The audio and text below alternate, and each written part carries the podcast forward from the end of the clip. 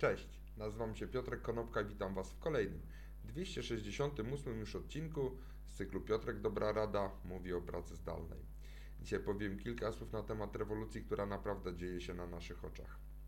Kilka tygodni temu mówiłem na temat tego, że Decathlon wraz z jedną firmą przygotowują się do wdrożenia pilotażowego programu związanego z dostarczaniem zakupów w, przy użyciu dronów.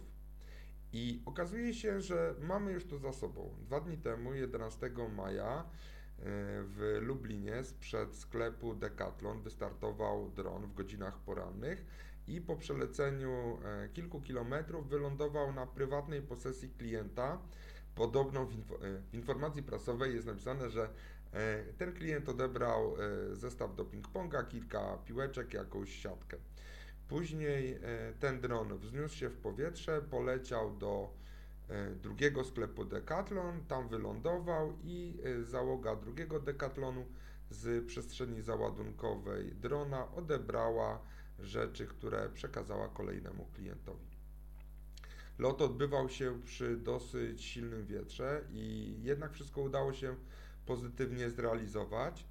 Także możemy kibicować temu, co jest y, rewolucją według mnie dziejącą się na naszych oczach, bo po raz pierwszy na pewno w Europie i jeden z pierwszych razów na świecie y, widzieliśmy dostawę nawet w ciągu tej samej godziny, dostawę zakupów zrobionych przez internet z wykorzystaniem dronów.